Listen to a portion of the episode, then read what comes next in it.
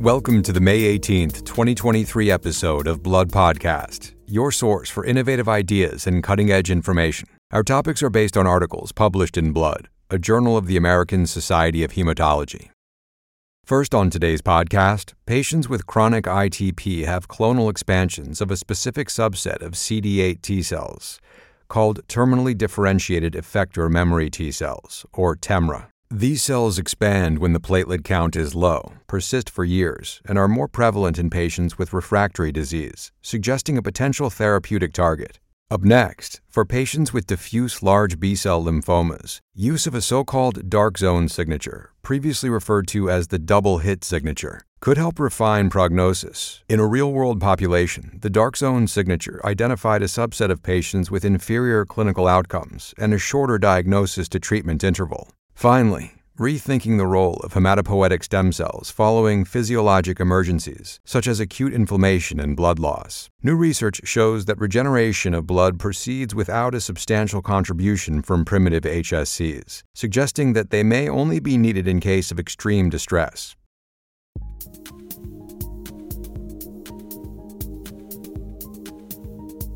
Let's turn to our first research article, which is entitled the Role of CD8 positive T cell clones in Immune Thrombocytopenia. The first author is Amna Malik of Imperial College London in the United Kingdom. Immune thrombocytopenia, or ITP, is an acquired autoimmune disorder with increased morbidity and mortality due to bleeding, fatigue, and treatment related complications. However, there remains a lack of diagnostic and prognostic markers to help in guiding treatment. ITP is often thought of as a disease driven by the binding of autoantibodies to platelet surface antigens. However, antiplatelet antibodies are frequently difficult to detect, do not predict treatment responses, and B cell directed therapies are not effective in many patients. Indeed, evidence suggests that antibody independent mechanisms of thrombocytopenia, such as T cells, are likely to play an important role in ITP pathogenesis. For example, CD4 positive T cells play a key role in the initiation and maintenance of ITP, and effective activity of T regulatory cells helps to drive autoimmunity in this disorder.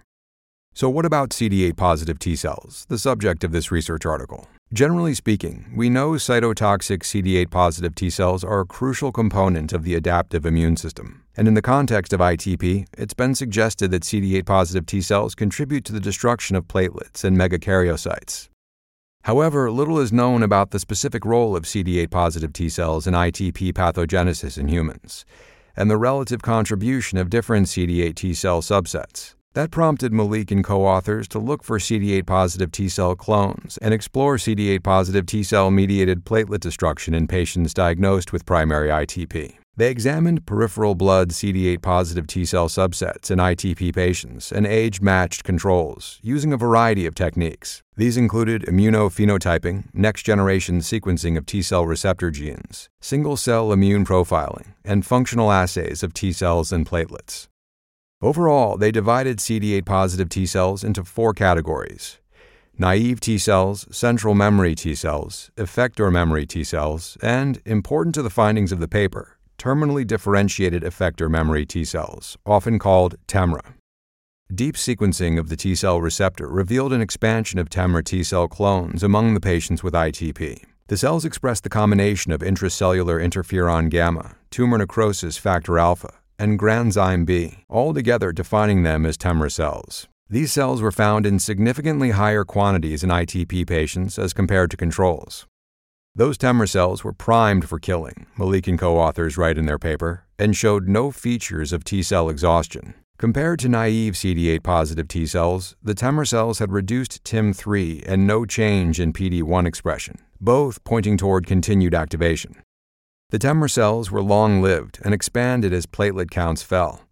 In two patients with chronic ITP followed with longitudinal sampling, the expanded clones were found to persist over the course of several years, also, in these patients, there was an inverse correlation between platelet count and TEMRA cells.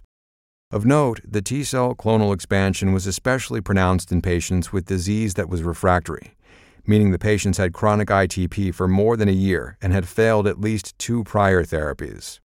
To explore whether CD8 T cells could interact with platelets, the investigators utilized in vitro model systems, including a microfluidics model of venous blood flow and ex vivo co culture experiments. They found that in patients with ITP, CD8 positive T cells could bind to and form aggregates with autologous platelets, and this could be inhibited through MHC class I blockade. The CD8 positive T cell fraction also released interferon gamma and cytotoxic granules and promoted platelet activation and apoptosis. These results support T cell receptor mediated autoimmune platelet destruction by activated clonal CD8 positive T cells. In a commentary, Alan Lazarus of the Canadian Blood Services in Toronto and John Semple of Lund University in Sweden say that this study provides convincing proof that TEMR cells are present at significantly higher numbers in ITP patients as compared to controls. Furthermore, they said, the study clearly demonstrate that these cells show characteristics of activation without any evidence of T cell exhaustion. Such observations are important, according to the commentary authors, as these terminally differentiated memory cells would have cytotoxic ability and the capacity to expand and mount an attack on platelets and megakaryocytes. The in vitro studies described by Malik and co authors did not specifically look at TEMRA cells, However, Lazarus and Semple say it is most probable that those cells played a role in platelet and or megakaryocyte lysis. The finding that TEMR cells are more prevalent in patients with refractory ITP suggests that they may be an attractive target for therapy. It's also tempting to wonder whether TEMR cells may be playing other roles in ITP. Intriguingly, studies have shown that CD8 positive TEMR cells are present in patients with neurocognitive disorders, and many patients with ITP experience neurocognitive symptoms. Thus, Lazarus and Semple end their commentary with a question What exactly are these TEMR cells doing? Listeners, CME questions for this article are available on the Blood website at cme.bloodjournal.org.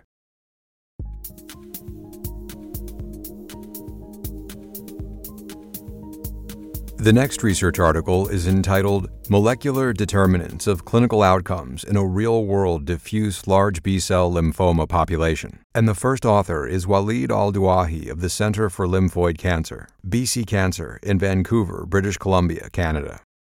We know that diffuse large B cell lymphoma, or DLBCL, is an aggressive but curable disease for many, but not all patients. Perhaps two thirds of patients are cured by R-CHOP, but for those who relapse or are refractory to frontline treatment, outcomes are poor. That's led to intense efforts over the past two decades to identify prognostic or predictive biomarkers that could guide therapeutic strategies. Cell of origin classification created the foundations for this endeavor, linking the biologic characteristics of the tumor cells.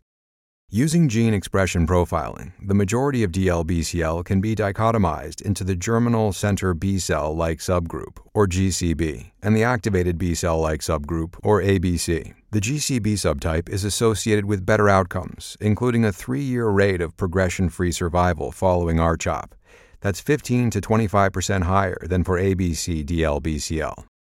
More recently, recurrent genetic alteration patterns have further refined the molecular subtypes. For example, about 8% of DLBCLs are reclassified as double hit high grade B cell lymphoma.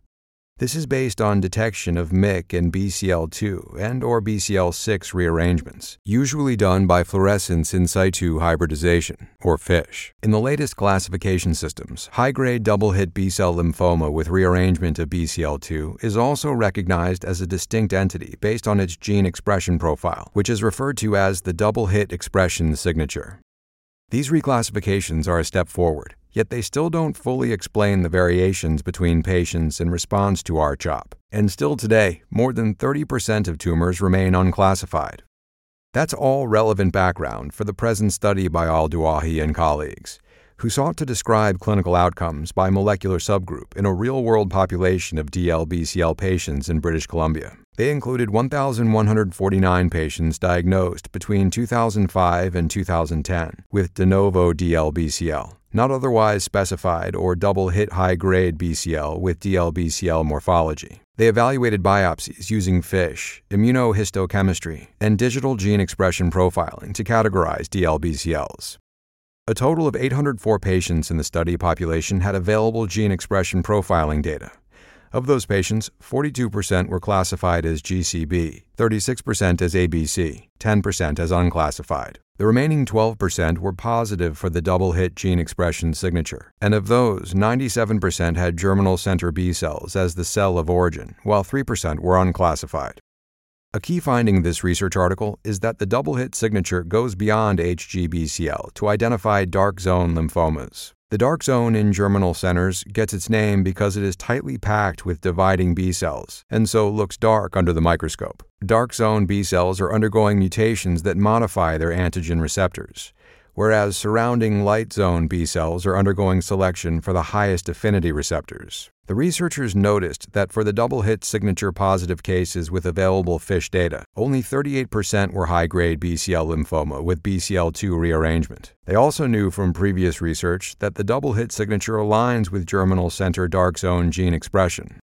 Those observations prompted researchers to assess patients with Burkitt lymphoma, the archetypal dark zone lymphoma. Strikingly, of 55 Burkitt lymphoma profiles, all were positive for the double hit signature. Based on these observations, the researchers renamed the double hit signature as the dark zone signature, recognizing that it identifies aggressive B cell lymphomas with a common gene expression phenotype reflecting the germinal center dark zone. So, what impact did these molecular signatures have on real world outcomes? Dark zone positive had the poorest outcomes, including a two year overall survival of just 57%. By contrast, GCB DLBCL that was not dark zone positive had excellent outcomes, with two year overall survival of 89%, and ABC DLBCL had a two year overall survival of 71%. Moreover, in high grade B cell lymphomas with MYC and BCL2 rearrangements, 23% did not express the dark zone signature. These patients also had favorable outcomes comparable to patients with DLBCL, not otherwise specified. Investigators also looked at the diagnosis to treatment interval, which was significantly shorter in patients with molecular subgroups associated with poor outcomes. This likely contributes to their underrepresentation in clinical trials because the typical enrollment associated delays select against these patients. In a commentary, Bauke Ylstra and Daphne de Jong of Amsterdam UMC in the Netherlands say that these findings demonstrate that the double hit signature, now dubbed the dark zone signature, has strong prognostic value. The field may need to reflect on what is the most meaningful method for classifying DLBCL. The available options include gene expression profiling, genetics, and epigenetics. According to Ylstra and de Jong, the current study argues for the use of a gene expression profiling approach to separate GCB, ABC, and dark zone signature positive cases. However, they added, an approach combining the strengths of expression signatures with next generation sequencing might be warranted, especially since gene expression profiling doesn't necessarily provide any insights into potential treatment targets. Altogether, the findings by Alduaij and co authors provide further direction to refine the classification of aggressive B cell lymphomas. In a large real world cohort, use of the dark zone signature distinguished a subset of GCB DLBCL patients with differences in outcomes and diagnosis to treatment times. Those observations could help inform further work in DLBCL clinical trial design and could improve selection of patients for treatment intensification.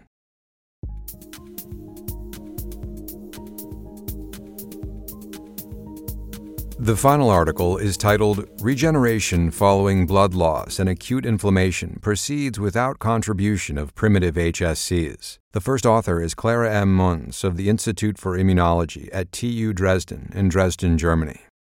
Hematopoietic stem cells, or HSCs, are multipotent cells that sit at the top of the hematopoietic hierarchy, are capable of self renewal, and have the unique ability to give rise to all types of blood and immune cells. And when transplanted, HSCs are capable of reconstituting a full hematopoietic system. In humans, the hematopoietic system pumps out hundreds of billions of blood cells each day, an enormous undertaking. The current thinking is that all these cells are coming from HSCs that may be only one millionth of all productive clones. The massive steady state output of mature blood cells is made possible by hardworking progenitor cells, which also can contribute to native hematopoiesis throughout the lifespan, as recent research in mice shows. While HSCs in mouse models remain relatively dormant during adult steady state hematopoiesis, it's thought that during times of acute demand, such as with blood loss or infection, HSCs are rapidly activated in order to boost output of blood cells in emergency hematopoiesis. Yet most of what we know of HSCs are from studies where these cells were evaluated at homeostasis. What actually happens in an emergency state? In the present study, Munz and co investigators studied HSC activity under hematopoietic emergency situations following physiologic stimuli. To do this, they used mouse models of cell fate mapping and proliferation tracking. The former uses FGD5 driven inheritable expression of a red fluorescent protein to mark a subset of HSCs whose fate can subsequently be tracked. And in other experiments, doxycycline was used to transiently induce expression of green fluorescent protein tagged histone 2. The subsequent dilution of this label by cell division was used to follow proliferation. Somewhat surprisingly, these models demonstrated little, if any, contribution of HSCs to enhanced blood cell output under conditions of acute stress. Mice were subjected to inflammatory stimulation with either LPS, GCSF, or PIPC, a synthetic RNA that mimics viral infection and induces interferons. However, the experiments indicated that HSCs only marginally contribute to the increased production of mature blood cells under these conditions, and extensive depletion of red blood cells using phenylhydrazine or platelet depletion using antibodies also did not activate proliferation or differentiation of HSCs. By contrast, increased HSC input appears to be warranted under more serious conditions such as myeloablative stress, but even in this setting, only a minority differentiated into their immediate progeny. They speculate that primitive HSCs may slowly differentiate to continually rejuvenate progenitor pools, and that acute stress only results in a minor uptick in this process. As a result, most perturbations must be compensated for mainly through increased self renewal and contribution of progenitors. A commentary was provided by Erez Elfazi and Roy Gazit of Ben Gurion University of the Negev in Israel. They agree with the author's conclusions, saying this study shows that HSCs have a negligible contribution to new blood cell development during hematopoiesis following physiologic emergency situations. That corroborates data from another newly published study, which also makes the point that emergency hematopoiesis does not depend on HSCs. In that study, which also used fate mapping techniques, regeneration following sepsis was tied to multipotent progenitors, but not to hematopoietic stem cells. So, what exactly is the role of HSCs in emergency situations? Here's one interesting way to think about it. In their commentary, Elfazi and Gazit described HSCs as quote, senior doctors on call, unquote. When all is clear, they're going home to preserve potency. In the case of a manageable emergency, you may call and wake them up, but it's only when a major crisis occurs that they will actually show up on your doorstep to help. Ultimately, the commentary authors say, this study calls for a change in our concepts of emergency hematopoiesis, and more work is needed, for example, to look at markers of HSC activation following perturbations. That may lead to useful interventions, either to amplify hematopoiesis when urgently needed, or conversely, to curb activation in order to preserve HSC function over a lifetime. You have been listening to the Blood Podcast. For a list of additional authors, as well as more detailed articles and commentaries on which this podcast is based, please go to bloodjournal.org. Be sure to join us next week for another episode. Thank you for listening.